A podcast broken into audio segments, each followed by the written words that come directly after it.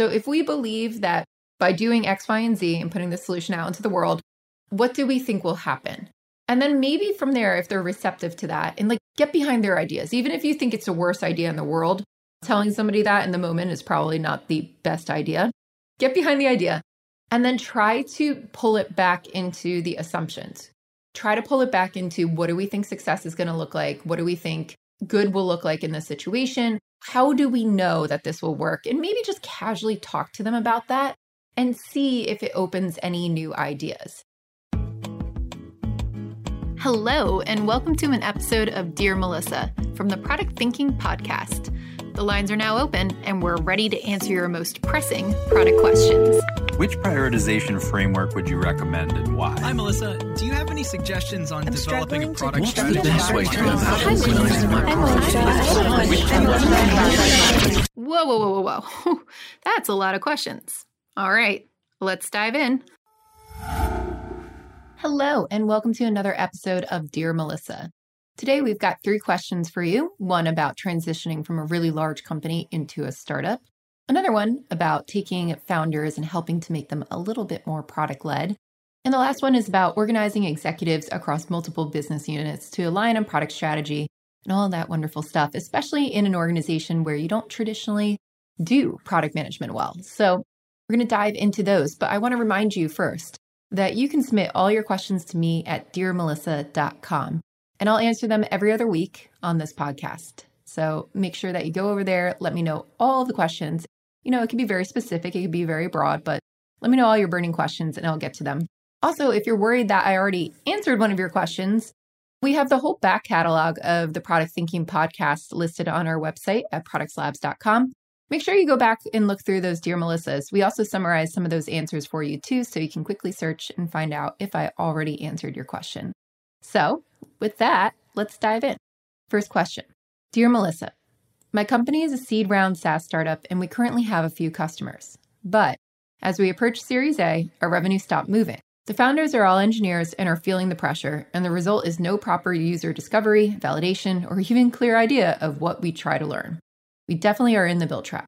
I sense my founders, the CEO and CTO, are freaking out and believe that having more control over the product in their own hands is the way to go. Because my company was founded by four engineers, the product culture has been weak since the beginning. I feel that a good product culture is not something on the forefront of leadership's minds because their answer to product related challenges is always let's try more things faster. I want the product to succeed, but I feel the foundation is very weak and I want to help my leadership, but how? They're not very open to new ideas in high pressure times like this. Well, I definitely feel your struggle here. And, you know, when things go wrong is usually a really bad time to start shaking things up. So I will say they don't want to listen to you because they're panicking. And it's really hard to take people who are panicking and get them to change their ways. Honestly, it's it's a weird psychological thing, right? Because when things aren't going well, we should probably shake it up so that things start to go well. But our you know, our minds go, oh, let's stick to what we're used to doing. And that's why you see a lot of companies in crisis not able to pivot out of it because they started too late, right? They started when they were in crisis. So you're definitely starting from a really hard place.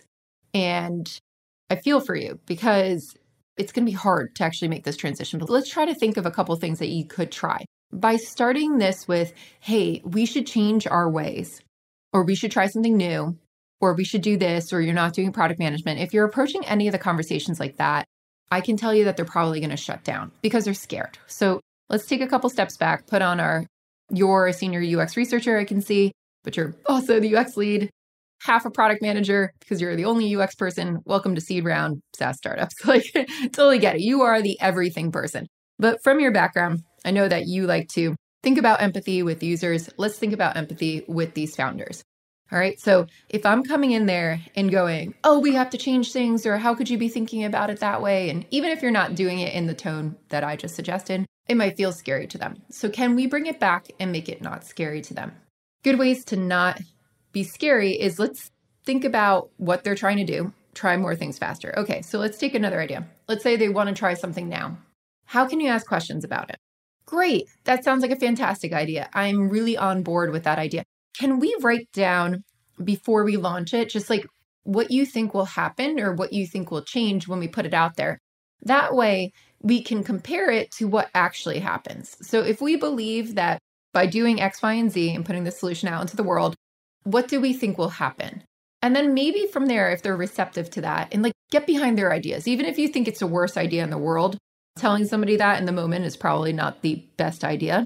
Get behind the idea and then try to pull it back into the assumptions. Try to pull it back into what do we think success is going to look like? What do we think good will look like in this situation? How do we know that this will work? And maybe just casually talk to them about that and see if it opens any new ideas. At the same time, can you go out and do some some user research on this too? Figure out why the revenue stopped moving. If it's a sales problem, which it sounds like, you know, it sounds like you've got a product that might not be solving the appropriate problem, but can you go back to your customers, talk to them, be like, "Hey, I am the user researcher. Like, let me go talk to your existing customers and find out what the special sauce is. Are we targeting the right people? Are we going after the right personas? Are we not solving things completely? Are people going to different companies because we don't have the full feature set? You know those questions to ask. I can tell just by the way that you're phrasing some of this.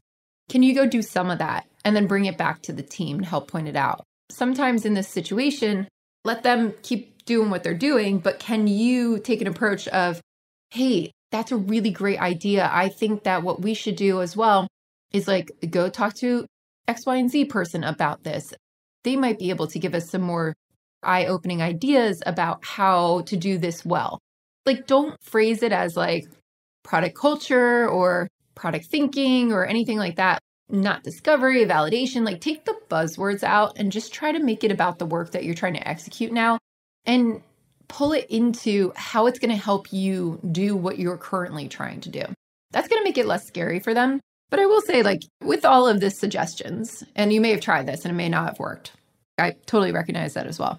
With all these suggestions, you're in a really hard place. And if they're not receptive to actually digging into why and getting in there, it's going to be hard. I will also say that if you're a seed round startup and you have some advisors and you approach a Series A, like you should probably have some advisors. Hopefully, they should be asking the same question.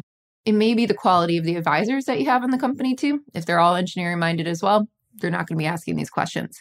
But you might want to like say, if you do know who's the advisors or people there, you might want to say like, hey, maybe this person like might be able to help us with this, or maybe that can like help shed some light on this. That's what startup advisors are there for. I advise startups. I've been on boards. That's the whole point. We're there to help round out a team that's not fully formed yet and help ask the hard questions. So if you know who those people are and you can convince the CEO or the CTO to go talk to them, like that's literally what they're there for.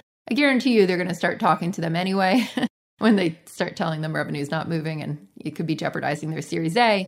They'll start asking the hard questions. It might be a waiting game, which is just a hard position for you to be in at where you're at. But that's the hard part is like in high pressure times, it's really, really hard to pull people back. And those are my best suggestions on how to do that. It may not work. It sounds like your founding team wasn't really well rounded, which is fine. That usually happens, but they have to have the foresight to hire in for their skills that they don't have. And one of those sounds like product. Like usually it's a product, like the CEO or the CTO is going to be the product leader at the beginning.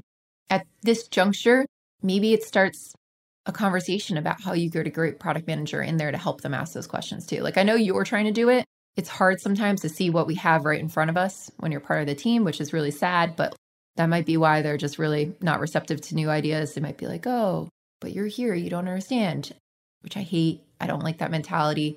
It might take an outside perspective to kind of like shake them out up a little bit.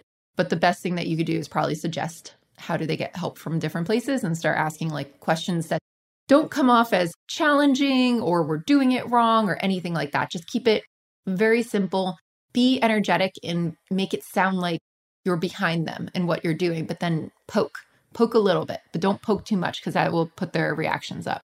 So that's the best thing I could suggest. But at the end of the day, they're the leaders and they have to see that they have a problem and they have to want to correct it. There's only so much you can do. And that's what's so challenging about not being in the position yourself. All right, next question. Dear Melissa, thanks for the awesome work you do. I get so much out of your podcasts. Well, thank you very much. I'm glad you enjoy them. How would you go about getting alignment or endorsement from your executive group with multiple business units on product strategy, your vision, objective, squads, example of work, in organizations with low product maturity? Historically, tech has been an order taker here. I have a workshop booked with the relevant GMs, heads of product, heads of everything to review product strategy in reference to business unit OKRs and identify alignment or misalignment. And I have to say, I'm a little nervous. Thanks. All right. So, this is something that I do all the time. And here's what I would start with. One, you have to go in there knowing that people probably don't know the same jargon as you. They don't quite understand product. Maybe some of them do, but not all of them, especially if you have it. Sounds like your business unit heads and executive group is all coming. So you've got a lot of different backgrounds, a lot of different people coming from different places. So just start from a perspective of these are not all product managers. I see that you're the head of product. So cool. Now, when you're talking to them, you want to first align on what does success look like? What does success look like for our business? What are the outcomes we're trying to achieve? That is really important. So make sure that you are aligned on that first. Start there. And then start at the highest level of the OKRs, right? Like get rid of the how at the beginning and talk about the why. So when you talk about the vision, brainstorm. I run little things where we start individually and then we bring it all back together and then we brainstorm and we look at it and we say, why, why, why, why, why? It's really important too. I don't know who's going to be the person in this group of people, but you need to have a decision maker. So, like, are you bringing this back to the CEO? Is there one person who is the end game, right? Who says, like, this is the way that we're going? Because everybody can have inputs at the end of the day. If there's wild disagreement, you need to have somebody who's going, okay, cool, like you can all dissent, but we're going to go this way. This is the way that I want to go. So identify who that person is. And if they're not in this meeting, you may come to a full alignment on things, which would be fantastic. But if you don't, that's the person that you go to next. And then I would say, don't make the objective of this workshop to come out with a consensus building. Make it to come out with, okay, here's like two different options of what we could do. Let's bring it back to the CEO and figure out what they want to do.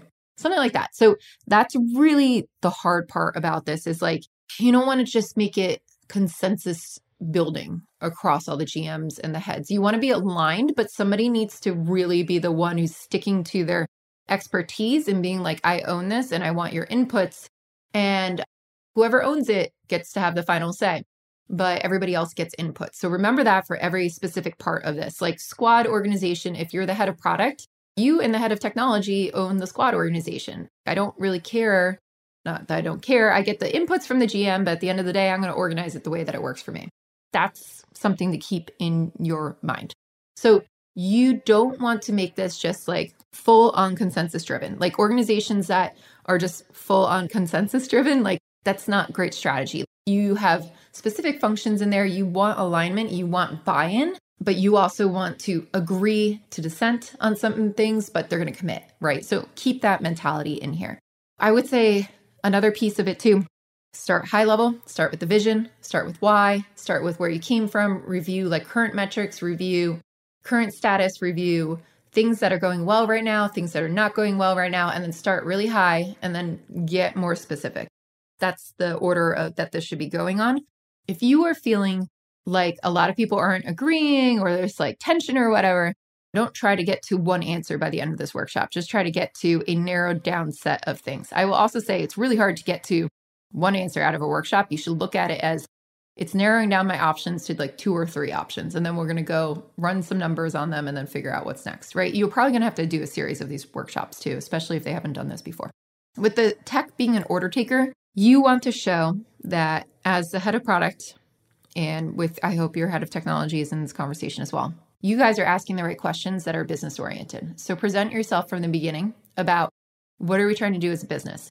How can technology help enable that or do things that we never thought were possible before? Start with those questions. That helps set up your product strategy as something that's more business minded. It's more connected to the business than just like, hey, tech is over there, just like, you know, fixing databases. We don't know what they do start with the conversation of what does technology do to drive this forward? What are things that we wish we could do that we never thought were possible? And then can we do that with technology, right? Like those are the conversations you need to be having with people who don't understand quite how technology could have worked. When tech is an order taker in most companies, it's because people don't understand how business and technology come together and how technology can be part of the business. So you need to bridge those gaps in this workshop and really start talking about that so that they all see you as part of the business as part of the business strategy as well, not just the product strategy. And also remember, like you, since you're the head of product and your other head of product people, right? You guys are responsible for the product strategy at the end of the day. The GMs have input, they're responsible for the business strategy, but you are responsible for the product strategy. So you've got to be where that ends. And if you're doing it across units, and you're trying to come up with a holistic product strategy, this is why I advocate for CPOs to sit in that function, but a lot of times we don't have it. Then you guys have to be the team that makes up the CPO, you and your other head of products to kind of create that common platform strategy or that common product strategy across business units. All right, last question. Dear Melissa, all of my professional experience has been in big international companies, including the last couple of years as a senior product manager. As I'm preparing for my next career step, I'm considering exploring the startup world, especially around creative industries, art, NFTs, all that stuff. However, I'm not sure how to evaluate a given startup is a good fit for me. I'm also uncertain of what questions to ask or what data to look at to understand if the startup won't shut down in the next, say, three months. As a PM, I enjoy and have experience in early stage of product development, namely ideation and building MVPs. What would be your strategy to evaluate if a product management role in a startup is a good fit, considering this context? What questions should I ask during the interviews? Thanks in advance. Great questions. I started laughing because I, I went through the same question when I joined OpenSky many, many, many moons ago because I had an offer from Amazon and I was like, do I go to Amazon where it's nice and safe or do I go to a startup that I was like employee number 35 at? And I asked the same question How do I know it's not going to shut down in three months? And I asked it in the interview and they were like, don't worry, we have money. which is great. But like that is a question that you should ask in the interview. These are legitimate questions. And if the startup will not answer you, do not go there if they do not answer you on these types of things. And I think every other startup person would tell you the same thing. You can ask, how much is our runway at our current burn rate? How much money do we currently have in the bank? What is our cash flow? And how long can we survive at our current burn rate? Do you have any anticipation of making that burn rate higher over the next year. So a company should be able to come back and say, at the moment with the cash in the bank, we have a three year runway with our current burn rate. We do not anticipate hiring like crazy over the next three years. So we think that burn rate will stay very similar. But what we are trying to do is go for our Series A.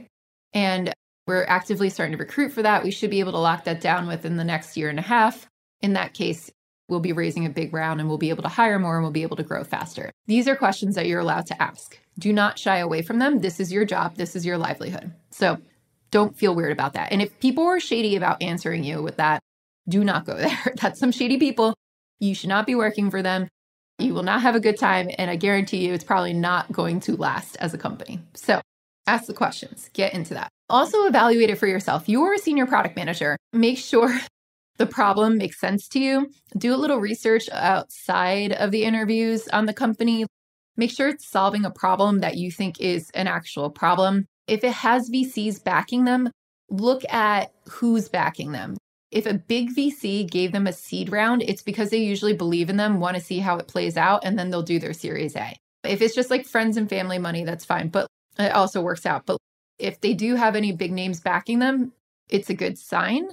It's not always a guarantee, though. Sometimes people just throw money at stuff and see if it hits, but there was something that they saw there something enough to make them go, hey, this is interesting. So do the due diligence there, ask the questions about the runway, and then make sure it's solving a real problem. That's the big thing. And especially if you're getting into things like NFTs. I mean, everybody's into NFTs right now, but I don't know if it's going to be a fad or not. People will probably freak out if I say that, but like, I don't know where this stuff is going. I think they could be used in ways that do solve a problem and make sure that the place that you're at is not just hyped up social media type stuff, it is actually solving a problem. And I do believe NFTs are insane for the art business. I know a lot about the art world, and I will say NFTs right there probably are a game changer. So, like, if you are actually solving a real problem with them and helping in that area, it could be great. It could be a fantastic place to land. So, you know, just do the due diligence and make sure that it's solving a problem. Second, is it right for you? Now, that's a bigger question. If you are moving from a really large international company to a startup, the first thing that you need to know is that it's messy as hell, characterized by pure chaos. That is the startup world. there are no set processes usually. There is usually no structure, there's like no career ladders. It is like all hands on deck, just do what you want to do, roll up your sleeves and get in there. That doesn't mean it won't change, but like that's what you're walking into. And as it starts scaling, you get the processes, you get the standardization, you get the HR teams. That comes later. So if you are not okay in pure chaos, if you do not like uncertainty, a startup world is not for you. Go to a growth stage company where you'll get a little bit more of that if you want to go smaller, but do not go for a very early stage startup.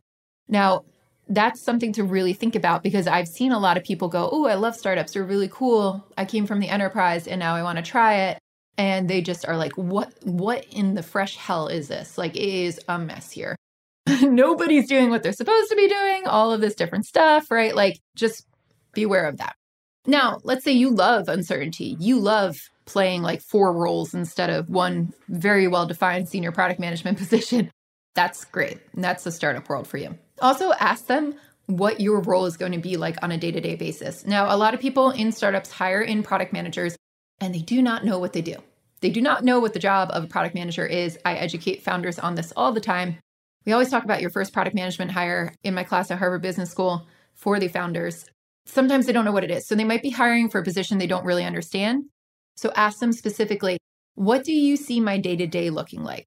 What do you see my week to week looking like? What activities do you need me to do? Like, if I take this role, what does success look like for me? I'm here for a year. What makes you think I did a good job? What did I do?